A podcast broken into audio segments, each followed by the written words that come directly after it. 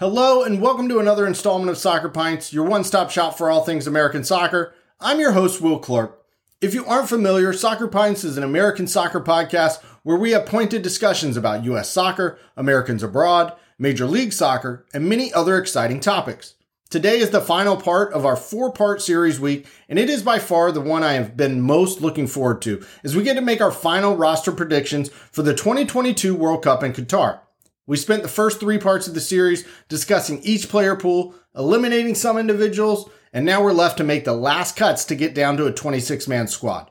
It's safe to say at this point, we have around 22 to 23 players who are locks to make the team, with only a few question marks on what is left to decide. In addition to making our predictions today, we will review the most recent friendlies that the U.S. women had over the past week, as well as preview the MLS playoffs that begin this weekend. I also have a couple of questions left to answer and we'll give my final thoughts of the week too. And for today's episode, I have one of my favorite breweries to highlight, which I'm incredibly excited about. But before I get into what is in my pint glass today, I just want to say thank you to those who reached out regarding the Florida Brewers Guild highlight we did after Hurricane Ian.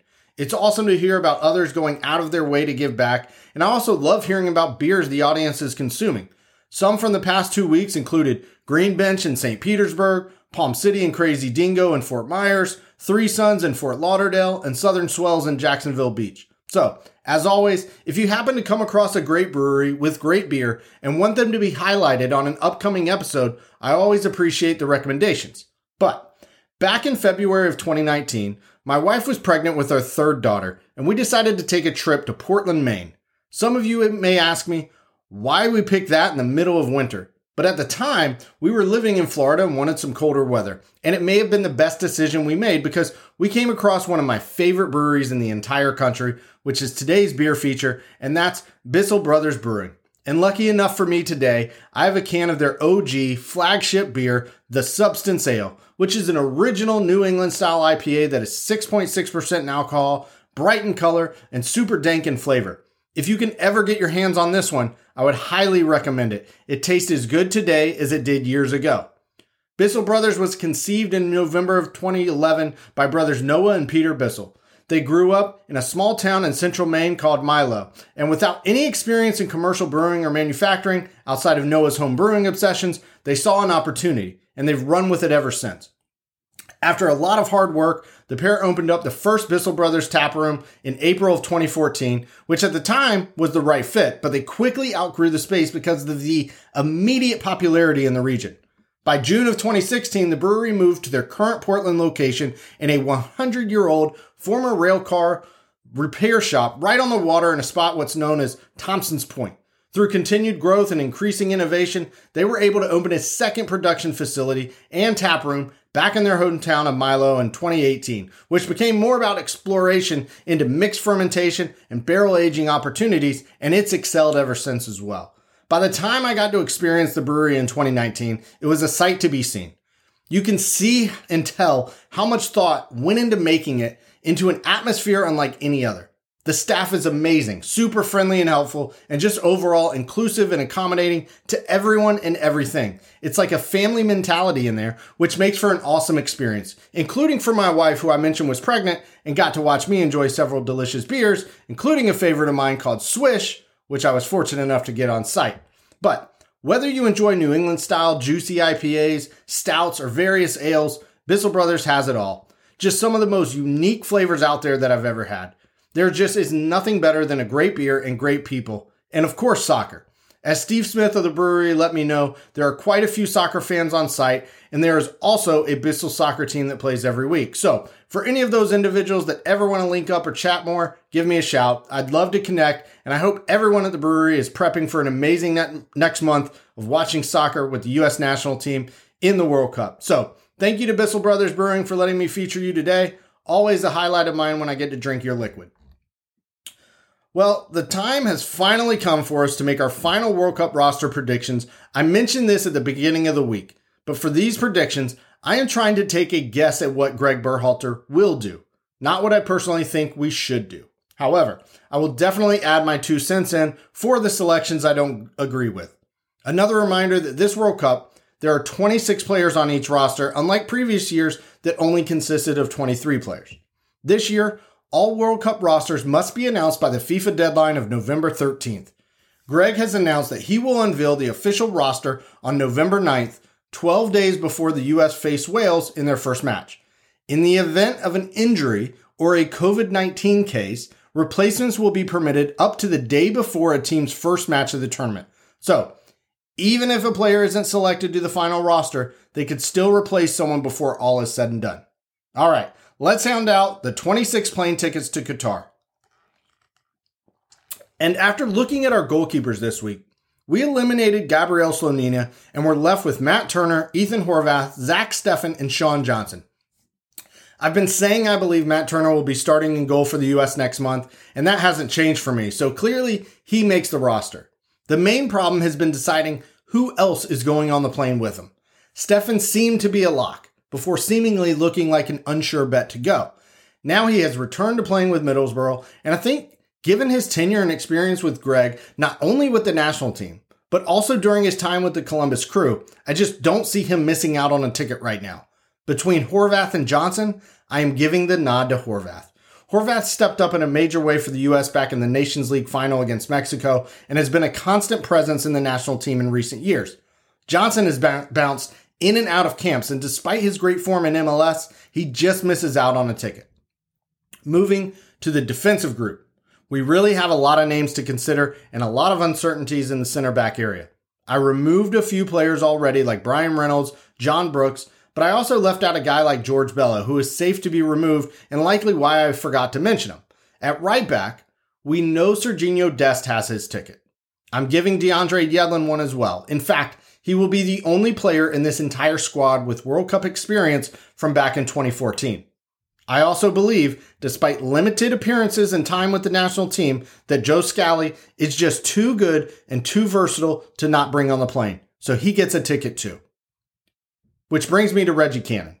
He's a favorite of Greg's, but he didn't look comfortable in September against Japan and sustained an injury that has kept him sidelined since. Given the depth we have with Dest, Yedlin, and Scally, Cannon is just going to miss, miss making this final roster. Onto the left back spot. We know that Anthony Robinson has his ticket already. We just brought up Scally getting one, and, and he can play cover at left back as well as Dest can, which we saw against Saudi Arabia. But the other left back in this group is Sam Vines, who got the start against Japan. But as I said this week, he really struggled to solidify a spot in the team. He has played so well at the club level, but it just doesn't translate over to the national team right now. He looked lost, and unfortunately for him, he is not getting a ticket because of it. So that is four tickets to outside backs, which takes us to the center back spot where I think Greg will choose five players to bring on the plane. Walker Zimmerman, while he didn't look up to form in September, is getting a ticket and most likely will start alongside Destin Robinson. Outside of him, I think we have a lot of options to choose from, but not a lot to be that confident about. If Chris Richards were fully fit, I think he would be the starter alongside Zimmerman. But he hasn't been playing much for Crystal Palace and he continues to deal with an injury sustained right before September camp. However, Richards is getting a ticket. Cameron Carter Vickers also had to withdraw from the September camp but he has returned to fitness, is back to playing, and is now captaining Celtic. He is playing as consistently as any defender in this group and should be a lock for a ticket as well. That leaves us with two more tickets and a group left that includes Aaron Long, Mark McKenzie, both of whom featured during September camp, as well as Erik Palmer Brown, Tim Ream, James Sands, and Austin Trusty. A statement I made after the September camp that applies to a lot of the roster bubble players is that if you weren't involved in September with the squad, that is not a great sign for you. And I still believe that to be true. I think we all know Greg has his system and his preference for the guys he wants. And regardless of the excuses he uses to eliminate certain players but keep other players, he is still in charge of selecting the roster that he feels is going to fit what he wants to do best. Obviously, I am not going to agree with a few selections, and this is one of them. Aaron Long is getting a ticket to the World Cup. So is Mark McKenzie. While Erik Palmer Brown was in the squad during September camp, he didn't get to feature and was also a last minute replacement for injury. So he might as well fall into the same group as Ream, Trusty, and Sands. Now, if it were up to me, I would choose Ream over Long due to his form with Fulham, you know, in the Premier League. where he is captaining a Premier League team and playing the best soccer of his life. Also, with a great partnership alongside Anthony Robinson. Oh, yeah, and he has versatility to play left back if needed, as he has done when Robinson was out injured. But it just doesn't make sense for Greg to want that in his squad, right? Just not a good fit for the system, I guess. I would also take a flyer on a guy like Austin Trusty over McKenzie. Trusty might not be that well known yet and might not have been integrated into the national team much, if at all, but he is playing some fantastic soccer in the English Championship. And given this would be a back end roster spot, even one of those extra three spots this year, why not take a chance on someone who is hungry and is proving themselves at a high level? Again, it's just what I would choose, but this is pretty much a like for like change, and I won't be upset if McKenzie's picked. On to the midfield group, and I think this group is the easiest one to predict. Almost everyone is comfortably in this in their seat on the plane. Tyler Adams and Kellen Acosta have their tickets as our defensive minded midfielders. Yunus Musah and Luca De La Torre have their tickets as our two way midfielders. Weston McKennie and Brendan Aaronson have their tickets as our playmaking attacking midfielders. So that leaves us with Johnny Cardoso, Malik Tillman, and Djordje Mihailovic. And I think the only one of these three that has a chance is Tillman. I said as much Wednesday. I think the combination of his ability to play multiple positions up front and in the attacking midfield role, which he prefers, allows him to contribute more than others. So Tillman gets his ticket here. And that's 19 tickets handed out. Seven more to go, which leads us to our final group, the attacking player pool. Fresh off of all of our minds from yesterday's episodes, we know a few who have their tickets in hand. Christian Pulisic, Gio Reyna, and Timothy Weah are written into the squad. Jesus Ferreira also has his ticket booked. The resurgence of Josh Sargent and Ricardo Pepi should be enough for both of them to see their way onto the plane as well. So I am giving them a ticket too. That quickly leaves us with only one ticket to hand out. As I went through this roster selection process, I kept trying to figure out who could be left out in order to justify bringing in someone else. Asking myself, does this make sense to put him in instead of him? Will this person even play? Can they contribute at this level? If you are keeping score at home, we still have Jordan Morris, Paul Arriola, Jordan Pefok, Kevin Paredes, and Folarin Balogun, who could all get this final ticket. I had eliminated a lot of our forward options yesterday, like Matthew Hoppe, Gyasi Zardes, Haji Wright, and Brandon Vazquez, amongst others. I tried to truly put on my Greg thinking cap, which isn't saying much, but there is a clear and obvious final selection here. I tried to justify it. I tried to eliminate it. I tried everything, but I just couldn't not put this name on the roster because, again, this is what I think Greg will do, not what I want to do.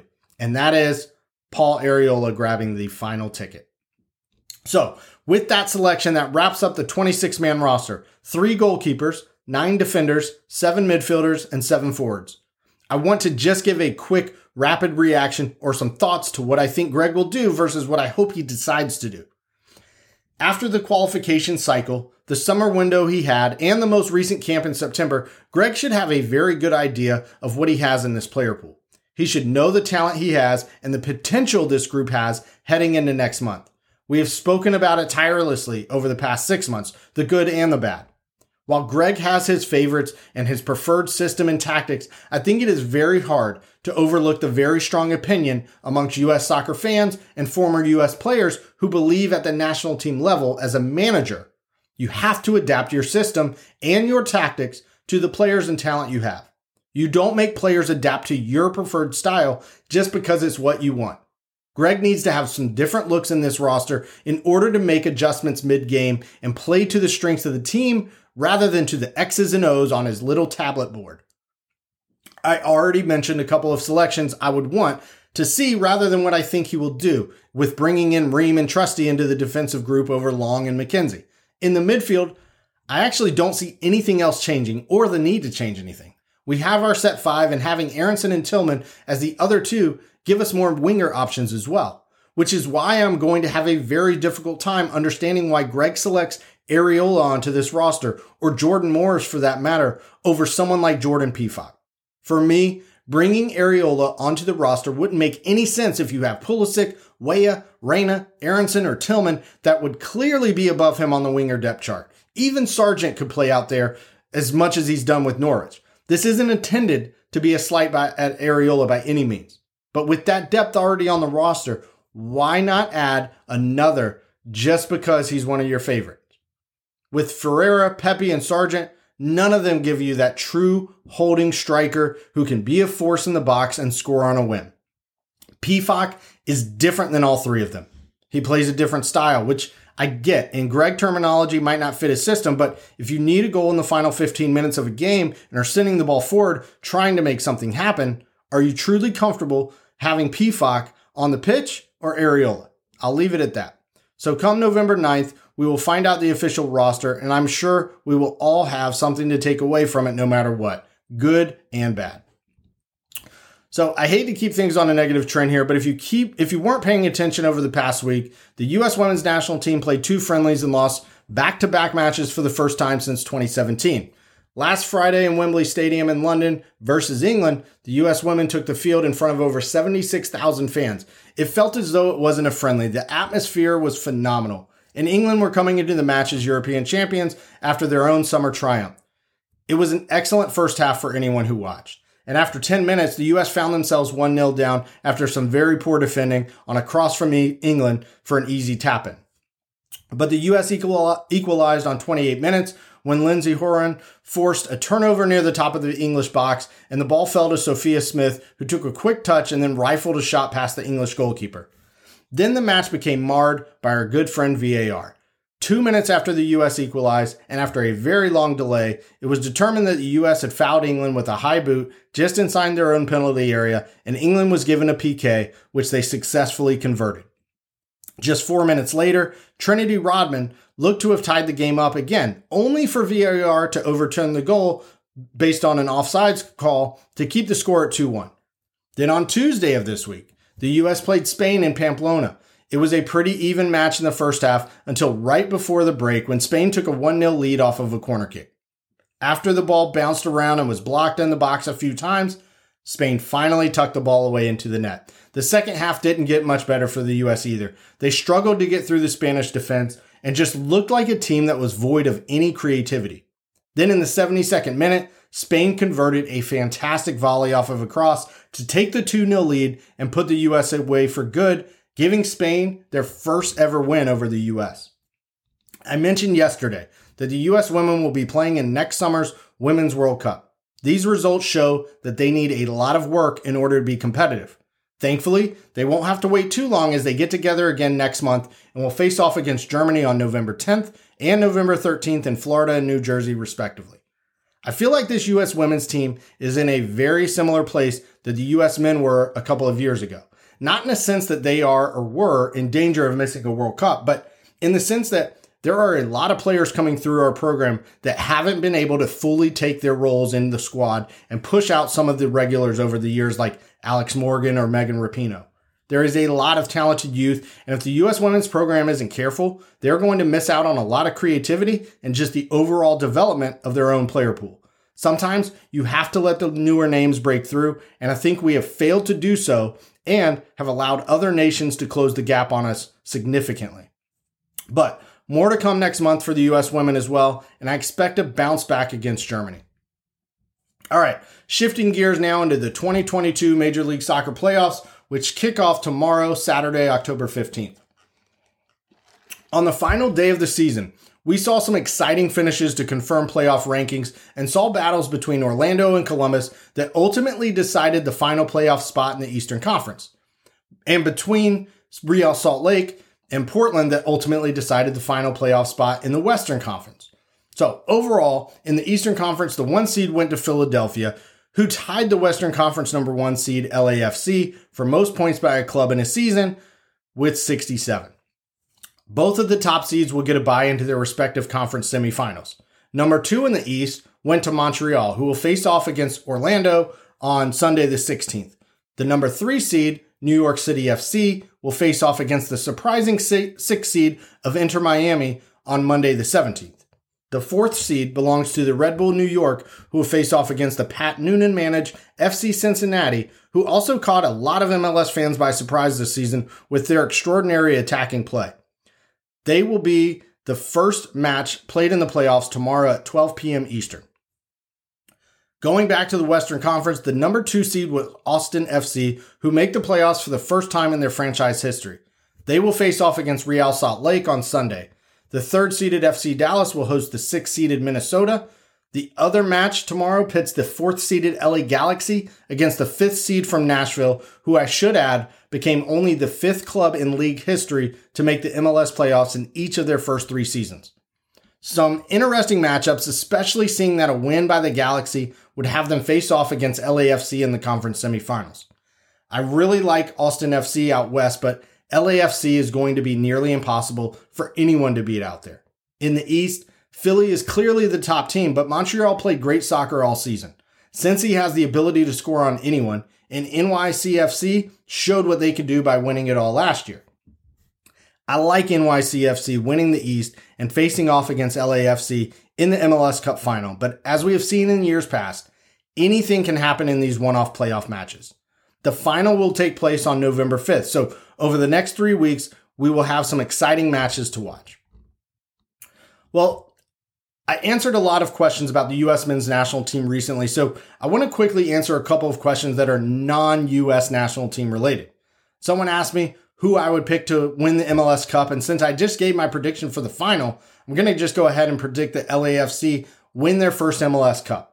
This is their second time winning the Supporters Shield as the top regular season club and just their second appearance in the playoffs since joining MLS as an expansion side in 2018.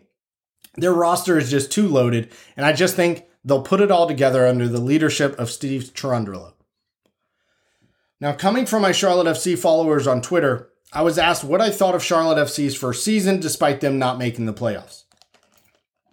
Listen, what Charlotte did as a franchise was pretty spectacular. They clearly had the support from their fans, ending second in the entire league in attendance with over 35,000 fans on average. They ended in ninth place in the Eastern Conference standing, being eliminated from the playoff race on the second to final match day of the season with 42 points. They had 13 wins, 18 losses, and three draws. They fired their manager in the middle of the season, which is never an easy thing for a squad to go through, but they fought hard. They played well. They overachieved, in my opinion. I think they have a lot of room for improvement, and I believe the team developed together very well. They have a great identity, and now it'll be about adding some more pieces to help them take it to the next level next season. And finally, what will be your go to beer during the World Cup? Now, I couldn't remember if I had answered this a while back. I don't think I did, but I know I was asked how I plan to watch the World Cup, which is still a work in progress. So, any local Wilmington, North Carolina listeners, send me a message with any ideas. Either way, I will have a few go to beers during the World Cup. Yes, I will be having a beverage during all of the U.S. matches and will not be working those afternoons. I mentioned I can be a nervous drinker during matches, so something like a pale ale or a pilsner with a lower alcohol volume is probably needed, but I'm sure I'll find a nice IPA to mix in as well. If I had more access to these Bissell Brothers beers, I would definitely prioritize those too. I also believe my friends at Palm City Brewing might have something in the works for the World Cup as well. Short answer is I don't know exactly yet. Whether whatever I have, it'll be fresh and not grocery store box or bought out of a box. Man, feels good to do a regular episode again with different topics and q&a and now i get to go through a few final thoughts of the week as well. So here we go. This tuesday tbt enterprises announced that they'll be putting on a million dollar winner take all prize with a 7v7 soccer tournament that will be held next summer in the great state of north carolina those involved in creating the tournament and the idea for it is Clint Dempsey, who is serving as an advisor and will also serve as a manager to Team Dempsey, one of two teams already set to participate. The tournament will be similarly set up to how the World Cup is, with 32 teams in eight groups of four. They will have three group matches, then a 16 team single elimination knockout phase until a champion is determined. Tournament buy-in fees will start around ten to twenty thousand dollars, but more details to come in the future. I think this is an amazing concept and should bring out some of the best players in the world that aren't actively tied to professional clubs. I am also currently a free agent for anyone interested. Fun news out of Qatar on Thursday that says there will be special zones at the tournament for drunken soccer supporters to sober up. Qatar is a country where public drinking is restricted and would normally lead to jail time, So, as an alternative to getting arrested, they are putting in place these special zones to help fans sober up. Basically, a holding tent for fans rather than throwing them in a Qatari jail cell. And for any of my LGBTQ friends who plan to attend the World Cup in person, Qatar has also insisted that gay fans can hold hands and nobody will be discriminated against despite same sex partnerships not being recognized and in some cases punishable by death in the country. Yeah, seems like all of this is going to go really well for everyone involved. Finally, this week, last Friday, FIFA announced the final world rankings heading into the World Cup. Brazil will go into the tournament as the top ranked team, followed by Belgium, Argentina, France, and England coming in at fifth. Group B, which the US is in, is the strongest group at the World Cup based on the rankings, with what I just mentioned England at fifth, USA coming in at 16th, Wales 19th, and Iran at 20th. The host nation of Qatar will be the 50th ranked team. The lowest ranked team in the World Cup will be Ghana at 61st. The highest ranked team in the world that won't be participating in the World Cup is sixth ranked Italy. Well, that's it for another episode of Soccer Pints and our final installment of the four part series for our World Cup roster predictions. Now that we have made our final selections, it'll be interesting to see what Greg decides to do come November 9th when he will announce the official World Cup roster. Will he decide to pick players that fit his system, or will he listen to Soccer Pints and decide to go with what I said to do? That remains to be seen. Thank you again to Bissell Brothers Brewing for being today's beer feature Definitely great beers to have while recording the show, so it's much appreciated. As I've mentioned previously, we are working hard behind the scenes to get some great material and guests onto the podcast soon, so expect those developments to intensify between now and the start of the World Cup for some different perspectives. Until next time, cheers, my friends.